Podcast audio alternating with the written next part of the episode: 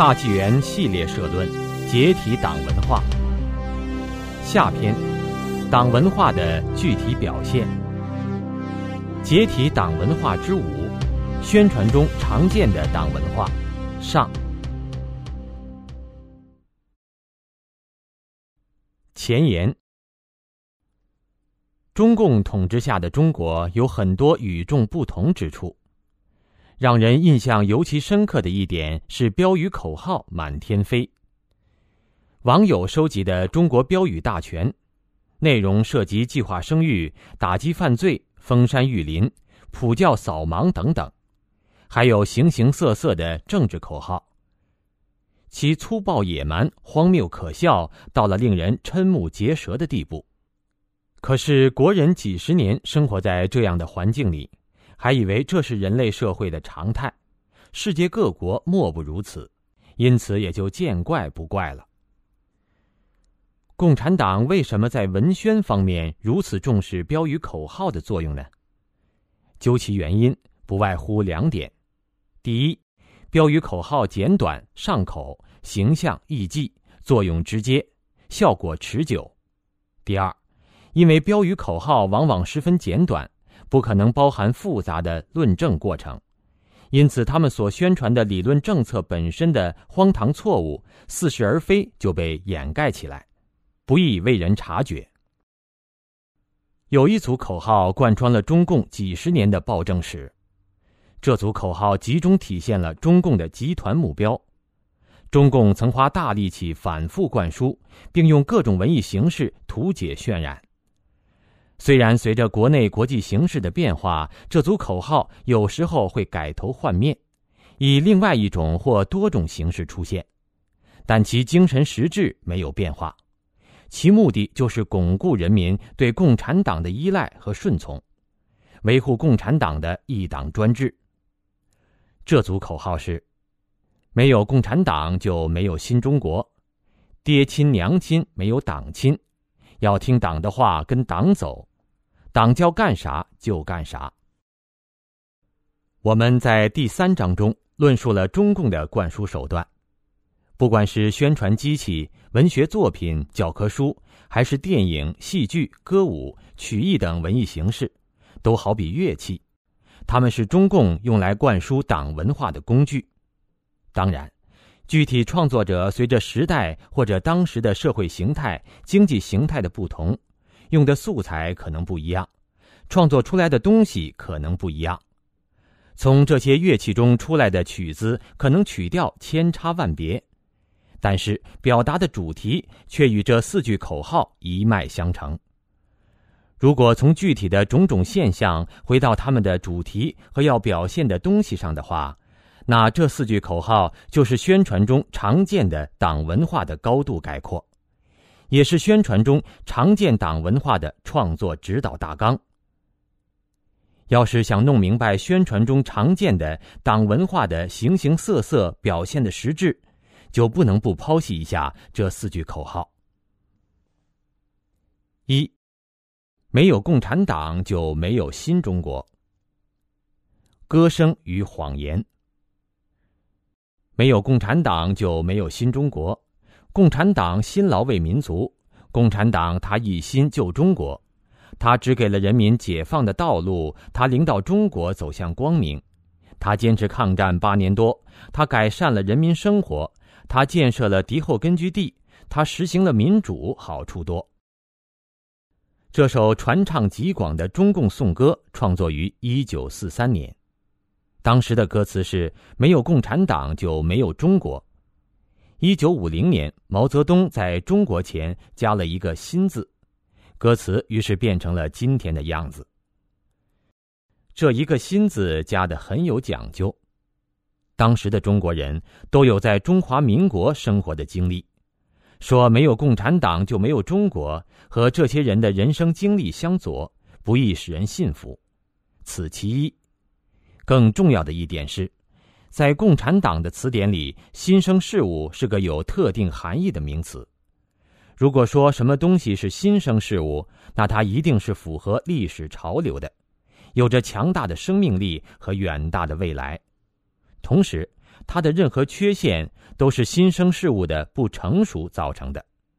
在一个不可确知的将来，这些缺陷都可以逐一克服。共产党也的确是这么给自己辩护的。这首歌出笼的背景是：一九四二年，领导国民政府进行全面抗战的蒋介石发表了《中国之命运》一书，其中有一句话：“没有国民党就没有中国。”躲在延安整风的共产党针锋相对的发表题为“没有共产党就没有中国”的社论，声称中国共产党才是抗日的中流砥柱。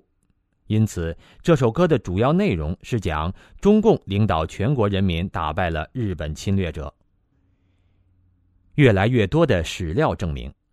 领导抗战既不是中共的主观愿望，也不是客观的事实。在大敌当前的危急时刻，中共真正关心的是如何借机发展壮大自己，最终夺取政权。中共在名义上建立抗日民族统一战线，用舆论收买人心，暗地里一分抗日，两分应付国民党，七分发展壮大自己，甚至与侵华日军暗通款曲，倒卖鸦片。应该指出的是。抗日战争从一九三一年的九一八事变就开始了，历时十四年。国民党一九三二年进行了一二八淞沪抗战，一九三三年进行了长城抗战，但中共却在九一八事变发生两个月后，在江西建立了割据政权。中共一直说是坚持抗战八年，等于自贡他在一九三一年到一九三七年之间根本没有抗战。中国大陆出版的刘少奇年谱显示，作为中共在江南地区的最高领导人，刘的全部军令报告竟无一涉及抗日，而全部集中于如何打击或分化国军。中共参与的大型会战只有平型关战役和百团大战。就平型关战役而言，中共根本不是指挥和参加这一场战斗的领导和主力。不过是伏击了敌人的补给部队而已。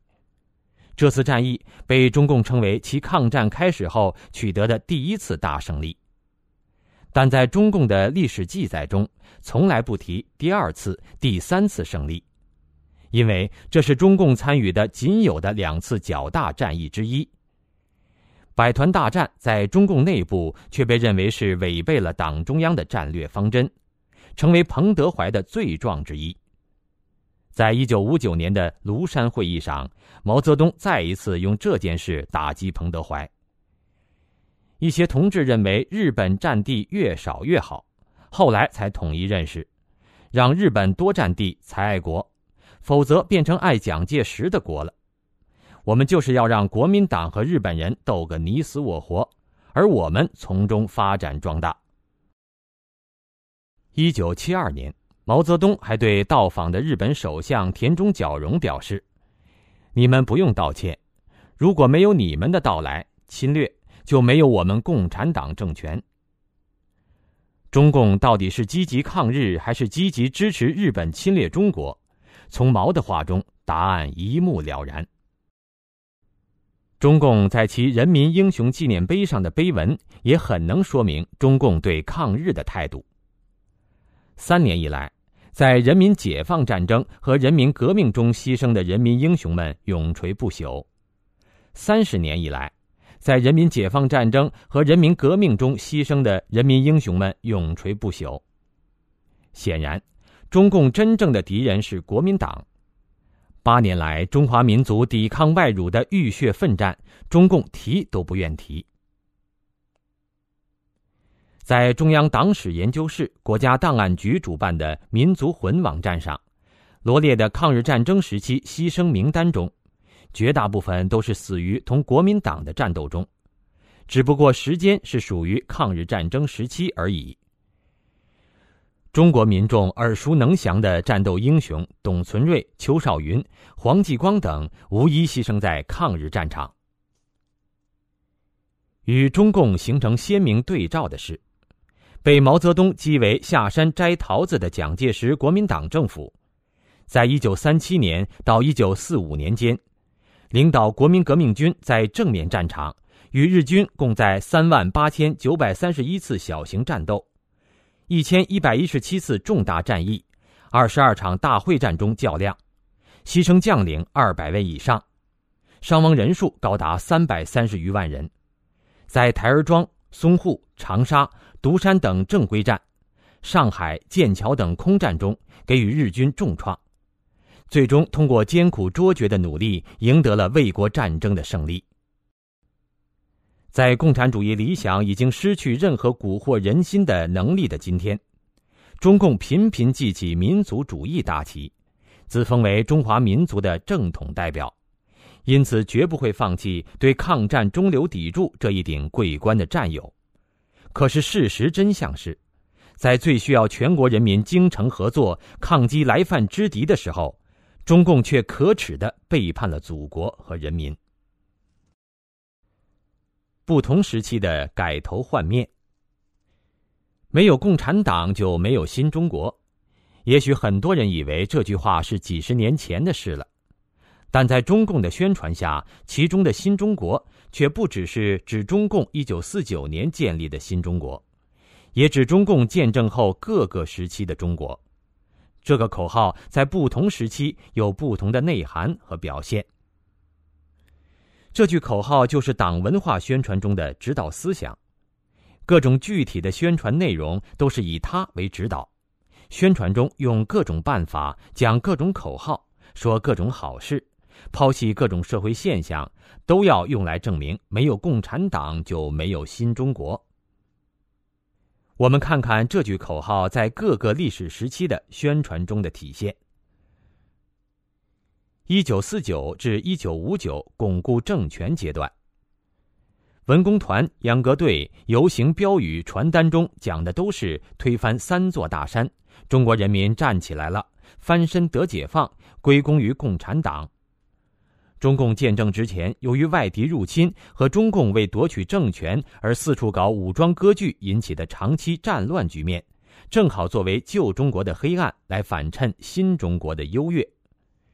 土地改革中宣传毛主席是人民的大救星，只有共产党才能救中国。在韩战中宣传抗美援朝、保家卫国，以为没有共产党，中国就要亡国。事实上，韩战是金日成主动发动对南韩的侵略战争，导致联合国通过决议进行干预，矛头根本不指向中国。说美国觊觎中国，完全是中共的杜撰。一九五零年秋，林彪当年称病拒绝入朝时曾指出，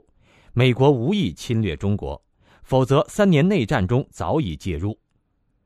而中共牺牲五十万以上官兵参加韩战。扶植的却是屠杀饿死一百多万本国人的北韩独裁政权，其一意孤行的核武试验现在也威胁到了中国。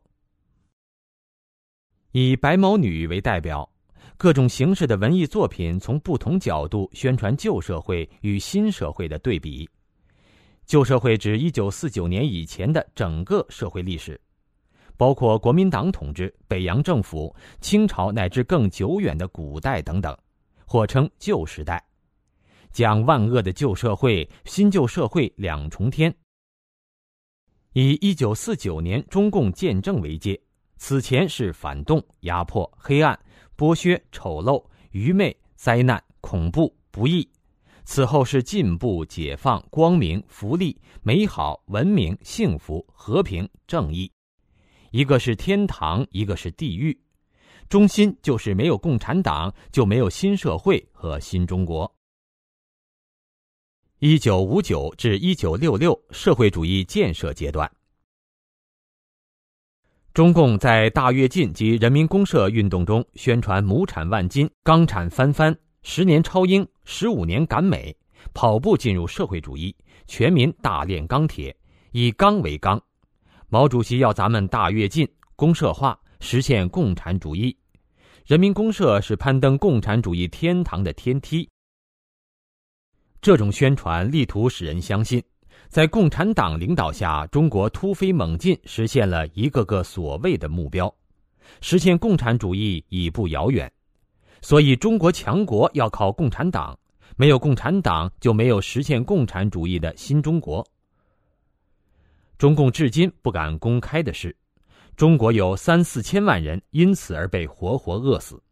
却被中共谎称为三年自然灾害。一九六六至一九七六文革阶段，样板戏、毛泽东思想文艺宣传队、大字报、电影、宣传画、教材等等向全国推广，宣传在无产阶级专政下继续革命，全国山河一片红，解放全人类，做无产阶级革命事业的接班人，为革命事业大显身手，打破一切剥削阶级的旧思想、旧文化、旧风俗、旧习惯。打倒一切牛鬼蛇神，实行无产阶级在上层建筑，其中包括各个文化领域的专政。名为搞革命，实际还是要共产党当领导。根本的意思是，必须时刻警惕和清除无所不在的敌人的破坏和颠覆，以免中国人又回到万恶的旧社会，吃二遍苦，受二茬罪。巩固和发展共产党给中国带来的社会主义制度下的所谓新中国。一九七六至一九九二专制统治下的经济改革开放。一九七六年文革结束后，中共鼓吹平反、打倒四人帮，十年动乱，十年浩劫，四人帮的爪牙、余孽等等。又用中共统治遇到危机而不得不停止对民族的疯狂劫掠和破坏后，社会各层面开始复苏引起的变化，来证明党执政的能力和纠错的决心，证明党有拨乱反正的能力。中国走出混乱状况，建设新中国，还是要靠共产党。一九七九年后，中共着重宣传经济改革和对外开放。指导思想是：没有共产党，就没有经济上、生活上一切好的变化。把中共放弃用马列毛的思想强行指导经济、科学技术领域后，社会从停滞走向发展，从封闭走向开放，归功于党的十一届三中全会，却无视中共建政之前，中国一直实行开放政策。中国社会的封闭完全是中共一手造成的。一九八九年以后。中共反对自由化，宣传六四屠杀的正确性。国民经济摆脱中共的层层枷锁后，逐步复苏，融入全球化经济大潮，成了中共政权合法化的注解。中共借机制造混乱逻辑，宣传没有共产党镇压学生，中国就会解体，就会乱，就不会有今天的发展。还是宣传中国离不开共产党。一九九二至一九九九经济发展时期，GDP 成长、宏观调控、发展才是硬道理。抗洪斗争胜利、申奥、香港回归、澳门回归、三奖、人民生活水平提高，各种宣传歌功颂德，说共产党维护了祖国领土完整，领导了经济建设，提高了中国的国际地位，提高了人民生活水平。归根到底，由于中国的潜在消费量、中国人的勤劳，以及过去几十年中共对社会经济破坏造成的中国人低廉的劳动力成本，吸引了大量国际资本的涌入，还有巨大的经济成本投入，以破坏生态资源、摧毁社会道德为代价的所谓经济高增长，目前一定程度上满足民众物质需求。中共却借机继续鼓吹，似乎一切成绩只要靠中共才能取得。一九九九至现在，三个代表揭批法轮功，和平崛起，八荣八耻，和谐社会，强国富民，经济奇迹，保持先进性，抗非典，胡温新政，科学发展观。中共在各种媒体中大肆宣传物质的消费繁荣和 GDP 成长。宣传富人的生活方式，宣传房地产和各种建设项目的实施。由于中共所谓的经济改革，本质上是为了缓解社会矛盾、延续自己的统治，而不是为了国家民族的长远发展。盲目的经济高增长伴随而来的弊端，逐渐引发社会不满，如对生态环境破坏造成的污染。对自然资源的掠夺与摧毁，引发频频出现的百年乃至千年一遇的自然灾害；农村和城市、西部和东部发展的极端不平衡造成的社会贫富分化，对国家长久发展的基础教育方面的长期低投入，医疗方面不合理的政策，以及极端的物欲追求带来的社会道德下滑和腐败等等。为了在层出不穷的新问题中苟延残喘，中共大力宣传和谐社会、胡温新政、可持续发展等，企图用这些带着科学、现代光环的新名词，唤起对现实不满的中国人对未来的希望，给人以中共有决心根治种种问题的假象。中国问题最后还要靠党来解决。同时，中共大搞国庆阅兵。用网络和媒体宣传军队和武器建设，鼓吹打台湾、打日本、大国崛起、铁血扩张，意图显示的是共产党使中国国力、军力扩张。没有共产党建政以来做的好事，就没有今天新中国的大国地位。没有共产党，中国会怎样？没有共产党就没有新中国。这句话的潜台词是。共产党领导中国人民取得了光辉的成就，这些成就如果没有共产党的领导是不可想象的。中共常常吹嘘的成就包括：取得民族独立，让中国人民站起来；建立了完整的国民经济体系，解决了十几亿人民的吃饭问题；建立了强大的国防体系，拥有原子弹和核潜艇；教育、科技、文化事业取得长足进步等等。但事实上，中国真正的民族独立、跻身国际四强、废除不平等条约、收回台湾的，都是国民政府在一九四五年做到的。中共建政之前从事的是分裂和内战，建政之后则致力于奴役民众，大搞政治运动，逼迫人民下跪。中国的经济体系在中共之前就已经颇具规模。中国江南造船厂在一九一八年就给美国造了四艘万吨轮，一九二零年三月下水，美国运输部验收质量非常可靠。一九二九年，辽宁迫击炮厂就造了自己的第一辆汽车，其他如火柴、油漆、机床，甚至军舰、飞机等等，现代工业生产的东西很多都在国民政府、北洋政府甚至清政府时期就已经成型。说到中国人的吃饭问题，到底谁在种地，谁在盖房子，谁在搞科研，还不是农民、工人、知识分子等大众百姓？哪个活是中共干的？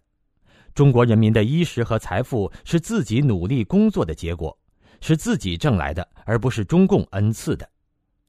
我们必须清楚的是，是人民养活了中共政权，而不是中共政权养活了人民。中共的无耻在于全面剥夺了人民的财产，最后给回一点你自己创造的财富，却还要你去感恩，要你感谢党的英明政策。从另一方面来说，经济学里有一个名词叫机会成本，意思是说，人面临抉择时，他必须做出一定的选择，他所失去的就是他所得到的东西的机会成本。中共吹嘘自己的伟大成就时，总是纵向比，而不是横向比；总是和战乱年代比，而不是和治平年代比；总是说做到了什么，而不提没做到什么。如果我们比较一下半个世纪以来非共产国家和共产中国的不同道路，就会发现，如果没有共产党，凭中国人民的智慧和勤奋。一个自由民主的中国能够获得比现状不知强多少倍的辉煌成就。我们首先以经济为例。中共常说中国人口多底子薄，那我们就看看同样人口多底子薄但没有共产党的东邻日本。日本的人口密度为每平方公里三百三十九点三人，几乎是中国的三倍。日本国土的百分之七十一都是山地和丘陵，土地贫瘠，资源缺乏，自然条件并不优越。二战以后，日本在战争的废墟中起步，仅用了不到三十年的时间，不但摆脱了战争给经济带来的阴影，而且超过传统强国英国、法国、德国和苏联，成为仅次于美国的世界第二大经济强国。从1955年到1973年，就在共产党发动一个接一个的政治运动，把中国闹得天翻地覆的时候，日本的国内生产总值连续十八年以年均百分之十的速度高速增长，被世人称为日本经济的奇迹。印度人口和中国处在一个数量级上，和中国具有一定可比性。一九八零年代，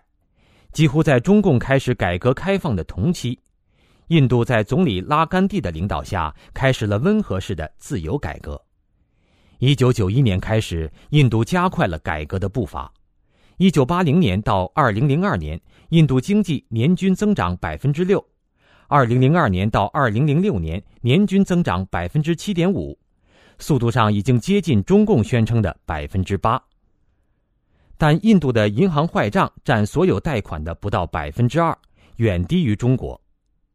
基尼系数零点三三，而中国同期的基尼系数可能高到零点五到零点六。中国经济增长主要依靠资源的高投入，而印度 GDP 增长主要来自生产率提高。而不是来自增加资本或劳动投入。印度形成了一种独特的、与东亚尤其与中国截然不同的经济增长模式，主要依赖国内市场而非出口，依赖消费而非投资，依赖服务业而非工业，依赖高技术而非低技术制造业。专家指出，印度经济增长模式能更有效地造福于民众。军事和国防也是中共时常夸口的题目。自古兵者为凶器，圣人不得已而用之。《孙子兵法》云：“不战而屈人之兵，善之善者也。故上兵伐谋，其次伐交，其次伐兵，其下攻城。”中共从斗争哲学出发，几十年来以一种战争臆想狂的心态不断扬言：第三次世界大战不可避免。中美必要一战，其实是其通过树立外敌来化解国内矛盾的惯用统治伎俩。其实，真正热衷于输出革命、到处煽风点火、唯恐天下不乱的，恰恰是共产党政权。中共用于研制第一颗原子弹，耗资约四十一亿美金，按一九五七年价格计算。有人算过一笔账，如果把这些钱用来买粮食。可以把大饥荒饿死的所有四千万人救活。如果国防的目的是要保护百姓，那这种害死百姓的国防有多大意义呢？且不说穷兵黩武、不顾百姓死活该不该，至少搞出点武器根本就不能作为在百姓们面前炫耀的资本。再说，那些没有共产党的国家，难道就不建设国防了？台湾国立大学政治学系教授明居正曾经做过一个有趣的假设，很有启发性。他说：“如果一九四九年以后大陆政权遵循孙中山的遗教，走了三民主义的道路，中国的情况会怎样呢？”一九四九到一九五二不会有五大运动，中国也不会跟美国打仗，也不会被美国封锁，不会去搞大跃进运动，中间很多事情也不会发生。三面红旗、大跃进、人民公社不会出现，我们中国少死了三千万到四千万的人民。当然，更重要的不会爆发文化大革命。到了一九七零年代，经济就继续起飞，人民会越来越富裕。如果这个遵循三民主义的政党继续执政，到了一九八零年代，中国的经济人均所得大概四千到五千美元。到现在，中国人均收入就应该达到美国的一半，而经济总量则相当于美国的两倍多。中国毫无疑问早就是世界第一强国了。也就是说，如果中国大陆走的是孙中山的道路，而不是共产主义的道路，一路走下来，中国早就崛起了。中国古代有个词叫做“休养生息”，就是政府省刑罚。薄赋税、轻徭役、与民休息，简单的说就是政府不折腾，中国人勤劳勇敢，只要社会公正，别搞运动，别瞎指挥，老百姓自己就会想办法富裕起来了。中共自己都说，三年大饥荒饿死几千万人，文革结束时，国民经济到了崩溃的边缘。如果不是中共几十年的瞎折腾，中国至少三十年前就可以过上好日子了。现在，因为中共的专制、腐败、浪费，以及由此带来的混乱社会秩序和败坏的社会道德，已经造成中国社会发展的巨大障碍。中共自己承认的。每年公款吃喝两千亿，公车消费三千亿，公费出国两千亿。世界银行估计，中国在七五到九五期间，投资决策失误率在百分之三十左右，浪费四千至五千亿元。连吴邦国自己都说，我们国家最大的浪费莫过于战略决策的失误，还有大大小小各级党委官员几百万，不知得浪费百姓多少钱。一般国家老百姓纳税养活政府，中国老百姓除了养活政府，还得养个庞大的贪得无厌的党，所以中国百姓才如此不堪重荷。可是人们为什么感到没有了共产党，中国不知道该怎么办的问题呢？一方面，这是个心理问题，因为共产党通过灌输，造成自己同民族和国家融成一体的假象，党亡国不在。就像从来没有离开过母亲的孩子，对于母亲不在的情形是不敢想象的。但问题是，共产党从来不是我们的母亲，而是强加于中华民族的附体。第二，就是中共强行攫取所有资源与财富，造成人们必须依靠中共才能管理国家的假象。事实上，没有中共，中国人照样还是中国人。中国的国家该怎么管理还怎么管理，中国社会几千年没有共产党，不还一样好好的走过来了吗？另一方面，人们这么说，可能还是因为担心共产党没有了，国家可能陷入动乱，所以与其动乱，不如现在赖活着。表面上想，这是一个避免动乱的办法，真正一想，就会发现，恰恰中共的统治是动乱之源。中共的统治在激化矛盾，中共在压制社会不满，可以说动乱的来临是中共统治下的历史必然。现在维持中共不但不能避免，反而是在加速这个动乱的到来，加剧动乱的破坏力度。中国现在各种的问题的疏解办法，恰恰是被中共堵死了，因为那些疏解办法威胁到了中共的统治。只有没有了共产党的因素，才能公平健康、没有后顾之忧的讨论中国的问题，改革才能在正常的轨道上全面进行。所以，当务之急就是解体中共，为其他事情的顺利进行铺平道路，而不是被没有了共产党，中国怎么办这样的问题迷惑住。没有共产党，中国怎么办？这个问题本身就是不合理的。上世纪末，共产主义在全世界已经破产。中共的高官自己都说，共产党倒台不出十年。二零零四年，《人民日报》高调发表社论，让共产党再干一个二十年。可见，共产党自己最乐观的估计也不过是二十年。人们不是也常说，再过二十年，中国怎么也得民主了吗？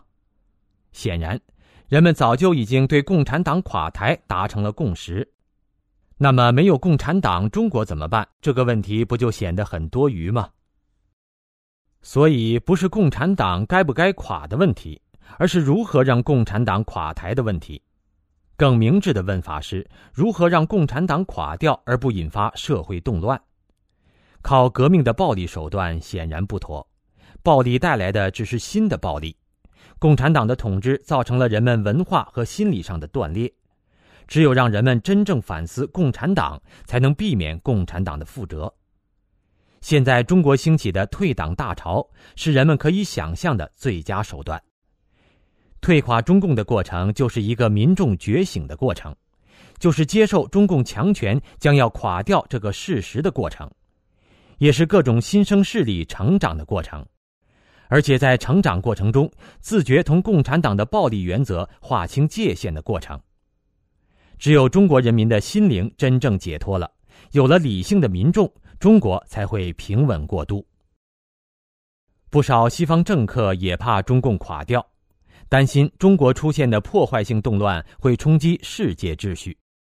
于是希望让世界去兜住中共，帮助中共维系政权。显然，这是非常不明智的短视之举，因为共产党统治下的中国一定会出问题，而且等爆发的时候，问题会更大，那时后悔都来不及了。没有共产党，中国会更好。那么，有了共产党，中国到底怎么样了呢？共产党给中国带来了什么？回顾过去近一个世纪的历史，我们可以发现，号称推翻了三座大山、领导人民翻身得解放的中共，恰恰成了中国人民头上最沉重的大山。中共的历史就是一部暴力斗争、思想斗争和权力斗争交织的历史，运动一个接着一个，正反、肃反、三反、五反、历次思想批判、社会主义改造、反右、大跃进、反右倾、四清、造反夺权、清街、一打三反、批林批孔、文化大革命、批邓反击右倾翻案风、反自由化、六四镇压法轮功。每一场运动都使国家和人民大伤元气，中共政权把中国人民置于一种前所未有的奴役状态，任何一个非共产党政权都不可能给中华民族带来如此深重的灾难。出卖国土。一九九九年十二月九日和十日，中共党魁江泽民在北京与来访的俄罗斯总统叶利钦。签订了中华人民共和国政府和俄罗斯联邦政府关于中俄国界线东西两段的叙述议定书，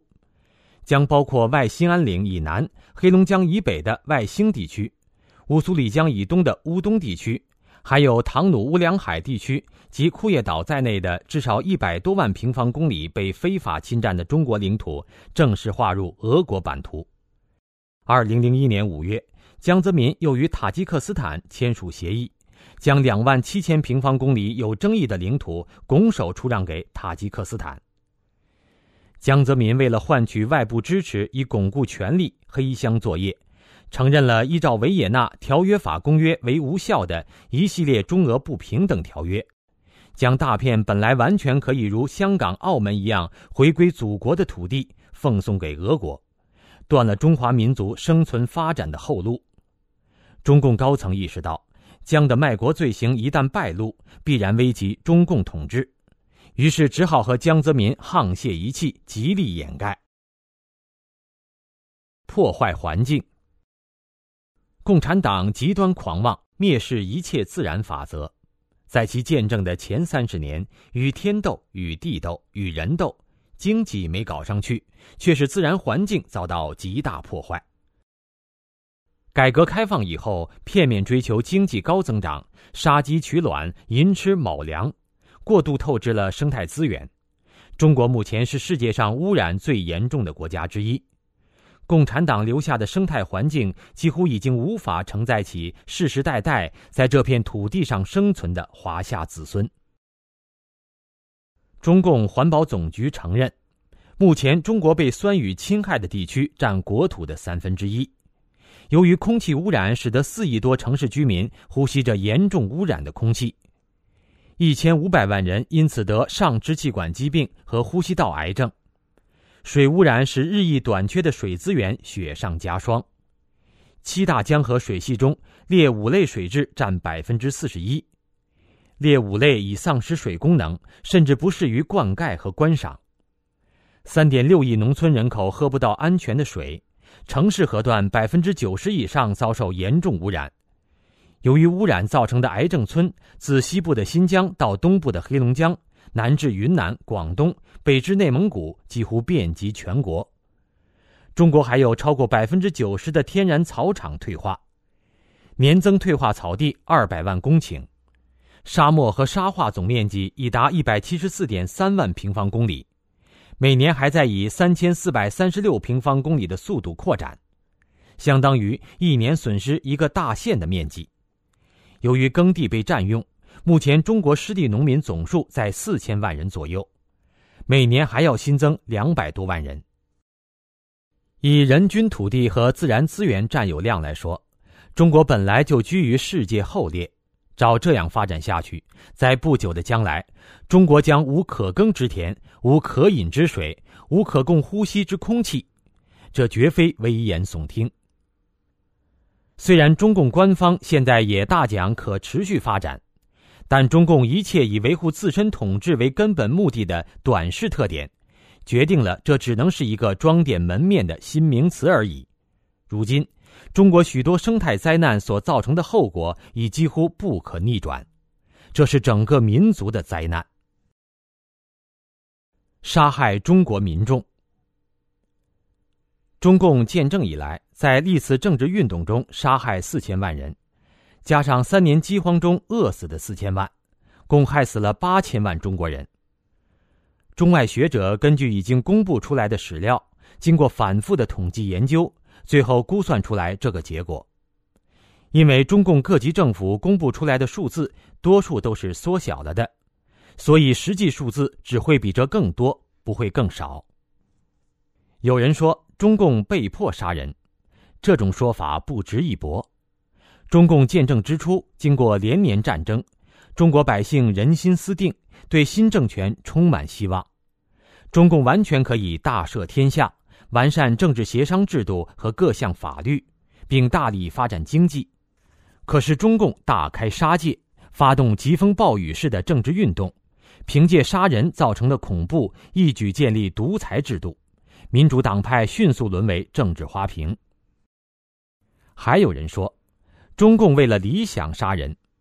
毛泽东为了建立人人平等的社会主义制度，付出一定的代价，情有可原。这种说法更荒谬。希特勒东条英机杀人，难道不也是为了他们所谓的理想吗？也有人说这些都过去了，中共不是不杀人了吗？不，中共从来没有停止杀人，只不过过去是大张旗鼓的杀，现在是偷偷摸摸的杀。以前杀人的目的是制造恐怖，从而维护其独裁权力。现在则把杀人变成复杂的产业，比如迫害法轮功，活体摘取法轮功学员的器官，高价卖给中外病人，谋取高额利润，掠夺糟蹋财富。现在的中共把每年百分之八的 GDP 增长速度作为它执政合法性的依据，少数城市依靠特殊政策和引进外资。造成了高楼大厦鳞次栉比的繁华景象。可是，如果我们把目光从大城市移向农村，从沿海移向内地，从既得利益阶层移向城市平民和占中国人口百分之八十的农民，就会发现，贫穷触目惊心的贫穷仍然是中国的可怕现实。中国绝不是从来就这么穷的，直到清代中叶以前。中国经济都在世界上占据举足轻重的地位。清朝乾隆年间的国民生产总值占世界的百分之五十一，远远高于现在的比重百分之四。虽然民国时期战乱不断，北洋军阀政府还是创造了百分之二十五的经济增长率。那么，中国的财富到底哪里去了呢？这在很大程度上是中共的掠夺和糟蹋的结果。中共建政以后，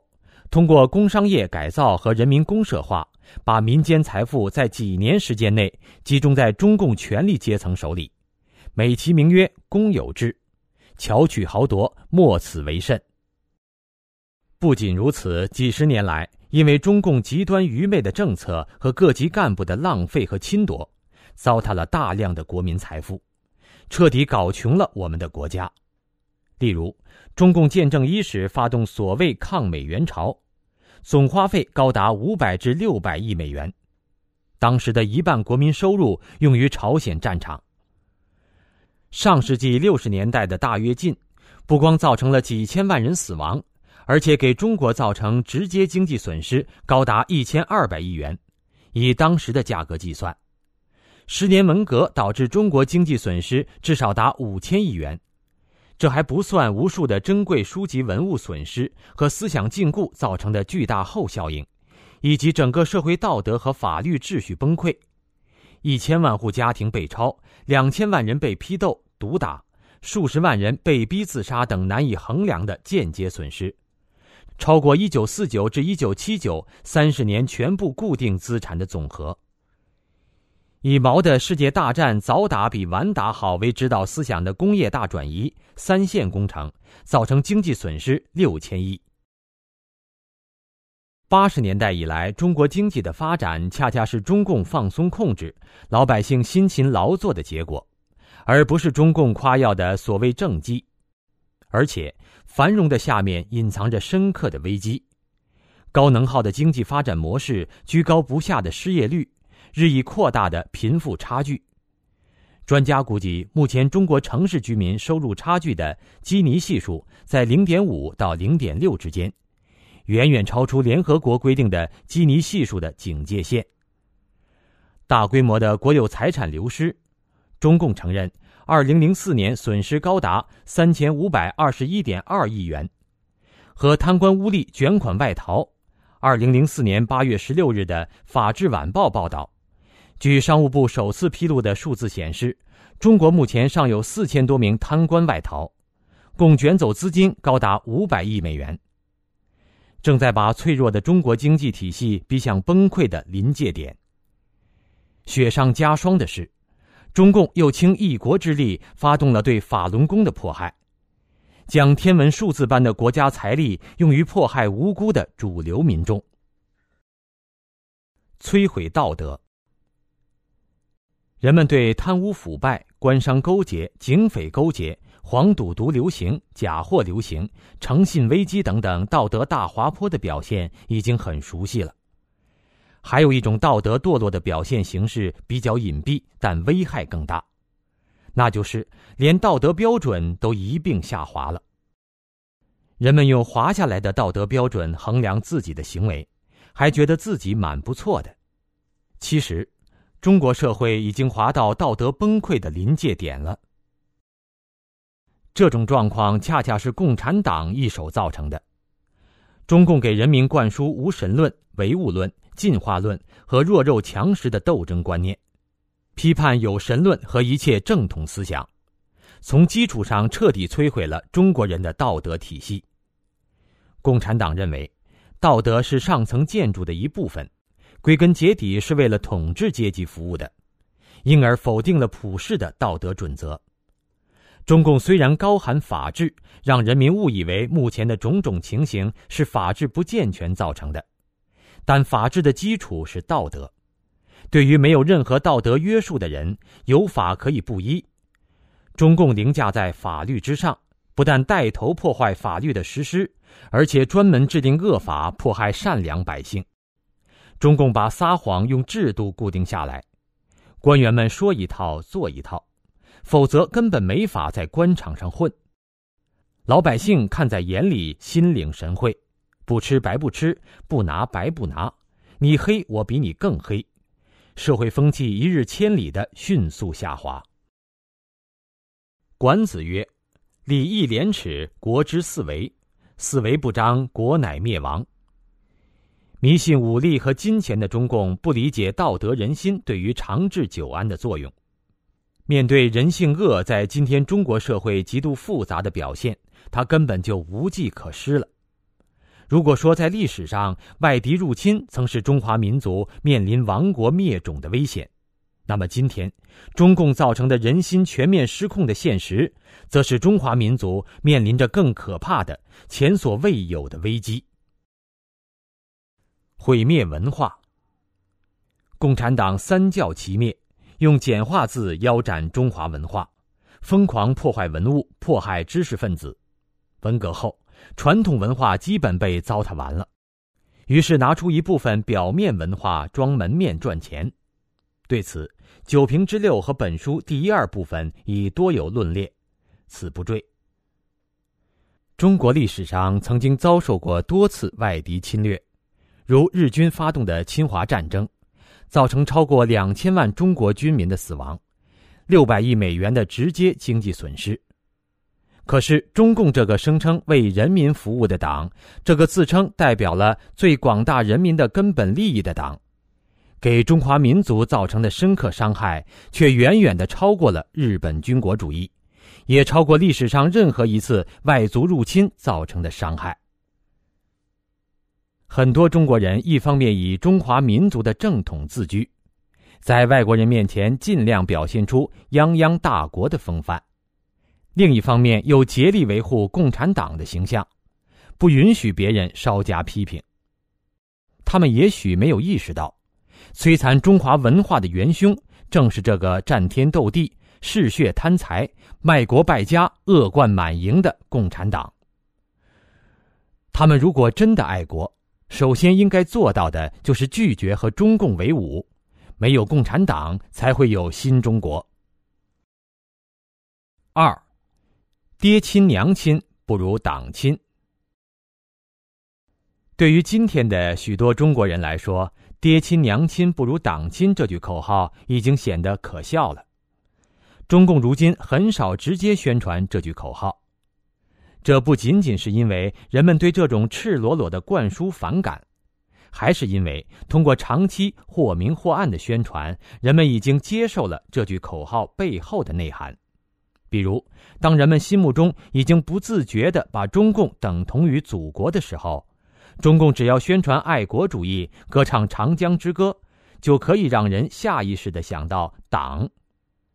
爹亲娘亲不如党亲的宣传仍然深深影响着今天人们的思维。我们不妨剖析一下“爹亲娘亲不如党亲”这句口号，共产党是怎么说的，又是怎样达到其宣传目的的？宣传中形形色色的表现形式，几乎所有的革命电影里边都有这样的镜头。英雄人物身负重伤，咽气前还要在怀里掏半天，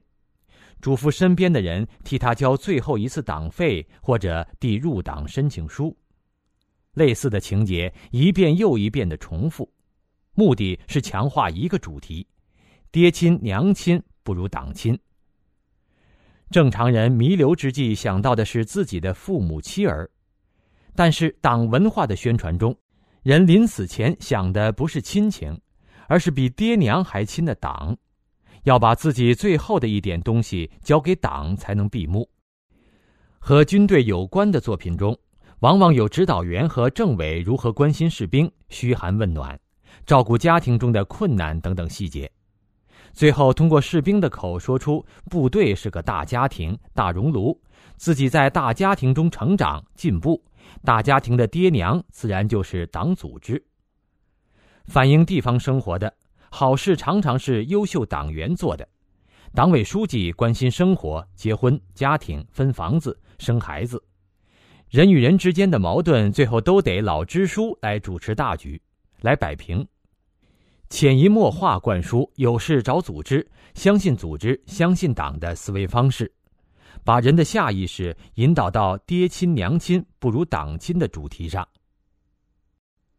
还有许多旋律优美的歌曲，贯穿其中的也是或明或暗的主题：爹亲娘亲不如党亲。蓝蓝的天上白云飘，白云下面马儿跑，挥动鞭儿响四方，百鸟齐飞翔。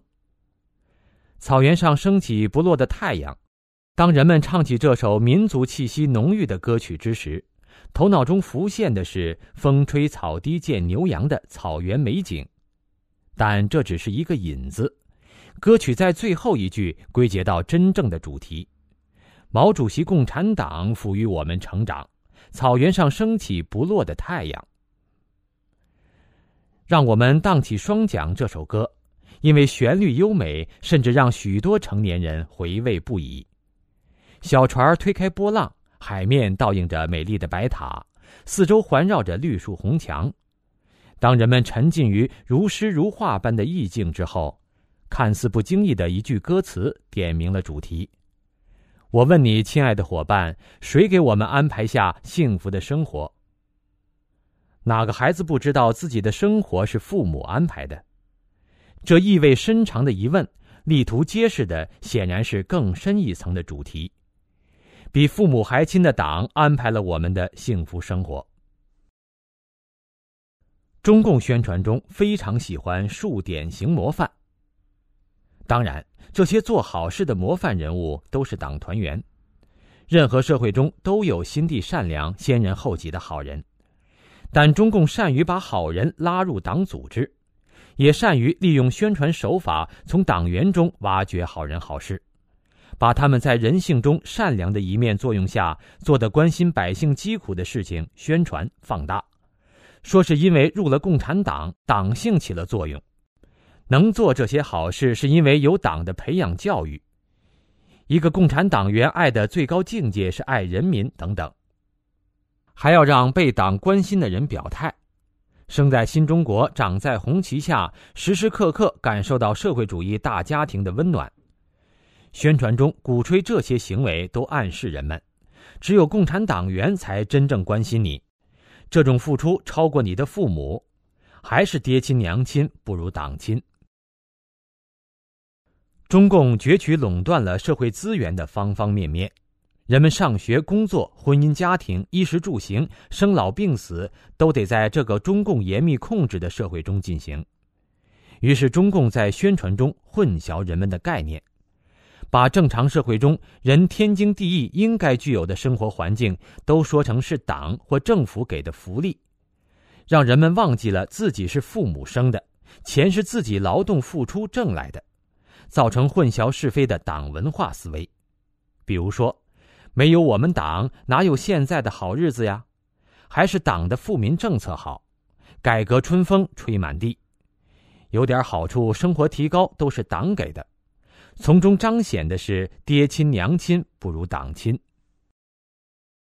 宣传中不光是歌功颂德，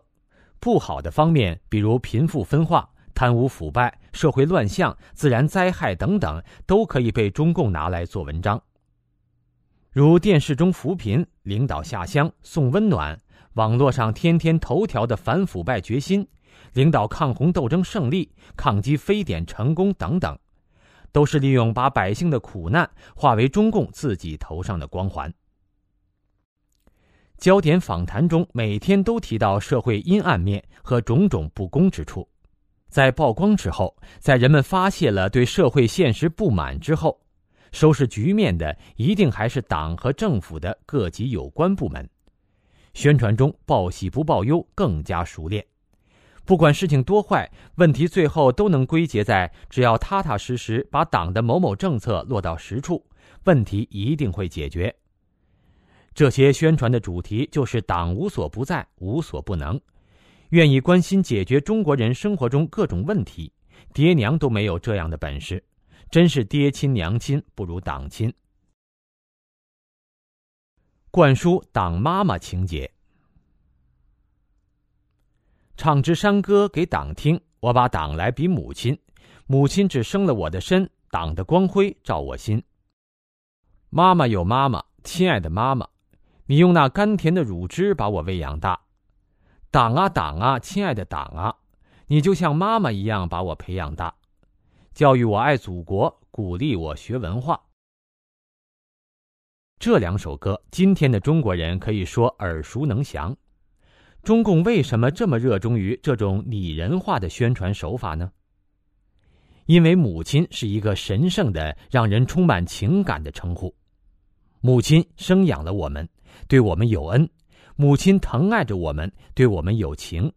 年轻时我们依赖母亲，成年后我们孝顺母亲，供养母亲，这是天经地义的事情。中国传统社会讲究孝道，即使是权力至高无上的帝王将相，也对自己的母亲非常敬重。共产党利用这种心理，把自己装扮成母亲，以此骗取中国人的依赖、顺从和供奉。几十年宣传下来，很多人真的把共产党当成一家人了。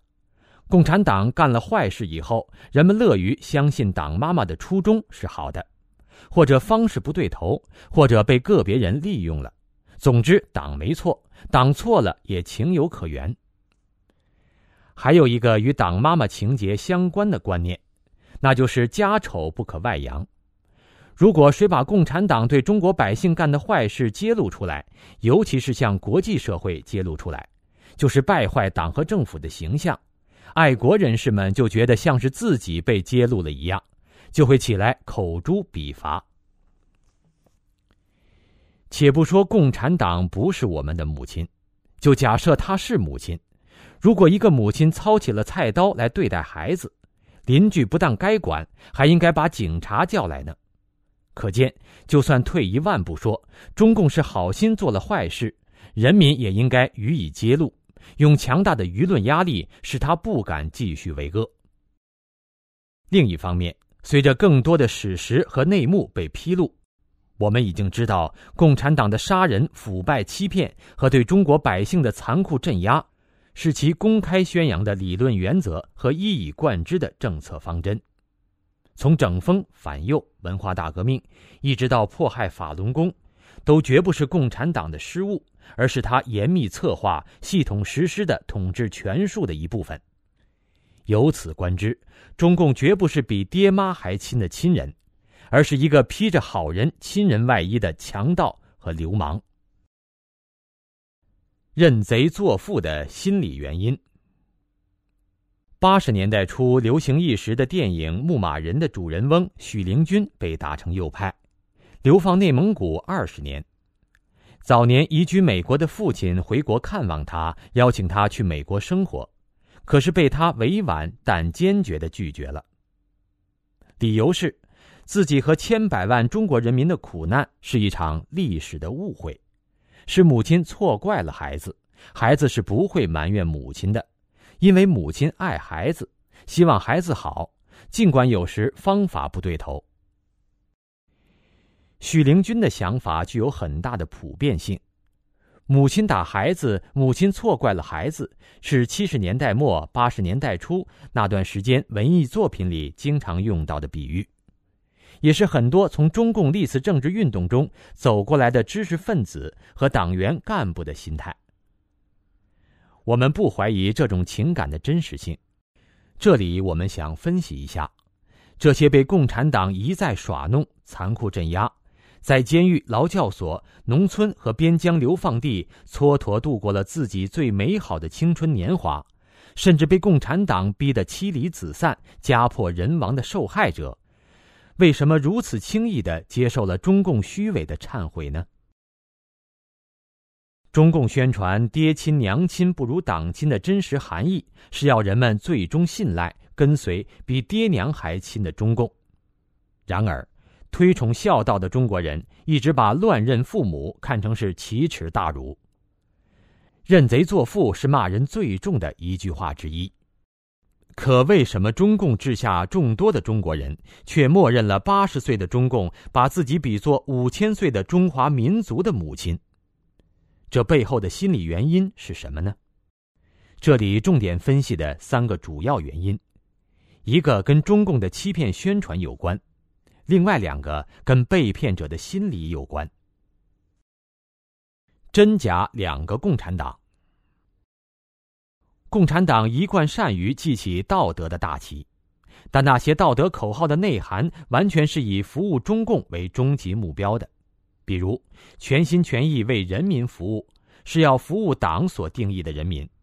对党所定义的敌人，却要像秋风扫落叶一样残酷无情。要大公无私，是把心窝窝都交给党。学习雷锋好榜样的重点是要学他鲜明的阶级立场和像螺丝钉一样对党的忠诚。五讲四美三热爱离不开热爱共产党、热爱社会主义。心灵美一定要美在热爱共产党领导下的社会主义。精神文明讲的是要用马克思主义思想去占领思想文化和舆论阵地。以德治国，就是要以马列主义、毛泽东思想、邓小平理论为德的最高境界。和谐社会强调的是和党保持一致的社会主义和谐社会，是对党所喜欢的人的和谐。八荣八耻是以党的喜恶来划分何为荣，何为耻。正是由于中共的道德运动都是以服务共产党为道德的最高境界。所以，对推动道德教化根本没有用处，只是运动一阵风，反而造成中国社会道德的日益堕落。道德危机现已成为中国公认的社会危机。但是，在客观上，这些道德运动会给中共披上一层道德外衣，来迷惑民众。同时，中共一贯把历史上他所犯的一切错误都归结到少数替罪羊身上。喉舌宣传更把中共描绘成抵御外侮、振兴中华的化身。那么，这样长期下来，无论民众在历史上吃过多少共产党的苦头，还是在很多人的心目中树立一个假象共产党，以为这个假象才是共产党的本质和主流，因而即便自己受到了莫大的伤害和委屈，仍然用善意揣度中共，认为党的出发点是好的。拒绝承认自己被骗。大凡受骗的人，往往不愿意承认自己受骗，因为承认受骗就等于承认自己当年的幼稚、轻信、没有经验、不懂世故。很多年轻人曾经抱着救国救民的理想，听信了中共的宣传，以为他真是一心为民族，于是或者加入中共，或者成了中共的同路人。对他抱着一种同情和赞赏的态度。在中共的事业中，他们付出了大量心血，投注了很多感情。终于有一天，他们发现自己的纯真理想被中共无情的戏弄了。中共内部的倾轧和堕落超过历史上任何一个所谓的剥削阶级政权，而中共政权给人民和国家带来的灾难也超过历史上任何一次外敌入侵。这时候，他们本该幡然悔悟，反思自己认识上的误区和人格上的弱点，反思自己何以被中共利用，充当了他祸乱中华的工具，并进而采取行动揭露他、抵制他，或者至少脱离他，不再继续为虎作伥。可是，护短、好面子、强烈的执着自我。这些心理上的弱点妨碍了他们清醒地做出如上选择。他们潜意识里觉得，否定了共产党，就好像否定了自己的理想追求，而自己当初是抱着一腔热忱和良好愿望参加革命的。为了不得出否定自己的理想追求的结论，他们有意无意地对共产党的罪恶视而不见，或者刻意缩小。他们没有想到。行为的动机和效果往往是背离的。更重要的是，党员个体的动机绝不等于中共这个整体的动机，党员的个体行为也不等于中共的整体行为，而后者才是判断中共这个组织的性质的依据。我们无意指责谁，中共这个集古今中外邪恶之大权的组织，好话说尽，坏事做绝。其邪恶和伪善超出了人类的经验和想象。共产党在中国崛起的时候，又是中国国力跌至低谷、内忧外患相间迫的危机时刻。在那种情况下，要想冷静思考、理智判断，实属不易。几十年后的今天，被欺骗了半辈子甚至更长时间的人，第一次有机会了解中共的本来面目。要适应这个巨大的心理落差，彻底反思自己的生平和事业，尤其需要不同寻常的诚实和巨大的道德勇气。斯德哥尔摩综合症。一九七三年八月二十三日，瑞典首都斯德哥尔摩的一家银行闯进了两个全副武装的劫匪，他们一边狂扫乱射，一边说 “party”。聚会开始了。两名劫匪绑架了三男一女四个职员，警察随即包围现场，于二十八日突击成功，救出人质并擒获劫匪。在警匪对峙的六天中，人质不但拒绝外面的营救，而且认为营救他们的警察要害他们，而绑架他们的人是在保护他们。更加使人惊讶的是，几名人质获救以后，不但不控诉劫匪，反而向媒体和法官赞美劫匪，感谢劫匪的不杀和善待之恩。其中一位女人质和劫匪之一订了婚，另外一位人质建立了一个基金会，在全世界为其中一个绑架者筹款。在生命受到威胁的时候，强烈的求生欲望使这几名人质认同了绑架他们的人，并且这种认同持续到威胁解除以后。这种精神病症后来被命名为斯德哥尔摩综合症。产生斯德哥尔摩综合症需要有四个条件。第一个条件是要让人切实感觉到他的生命受到威胁。让他相信这个施暴的人随时会毫不犹豫的加害于他。第二个条件是施暴的人一定对受害者施以小恩小惠，使受害者相信施暴者是他们生命的救主。第三个条件是控制受害人的信息环境，使他与世隔绝，得不到任何施暴者不想让他得到的信息。第四个条件是让受害人感到无路可逃。不难发现，中共具备了制造斯德哥尔摩综合症的所有条件。中共对中国人异常成功的洗脑，其机制和产生斯德哥尔摩综合症的机制有着惊人的相似。中共比较成规模的制造斯德哥尔摩综合症，开始于四十年代的延安整风、审干、除奸运动。党员的反省资料一般都修改了三五遍。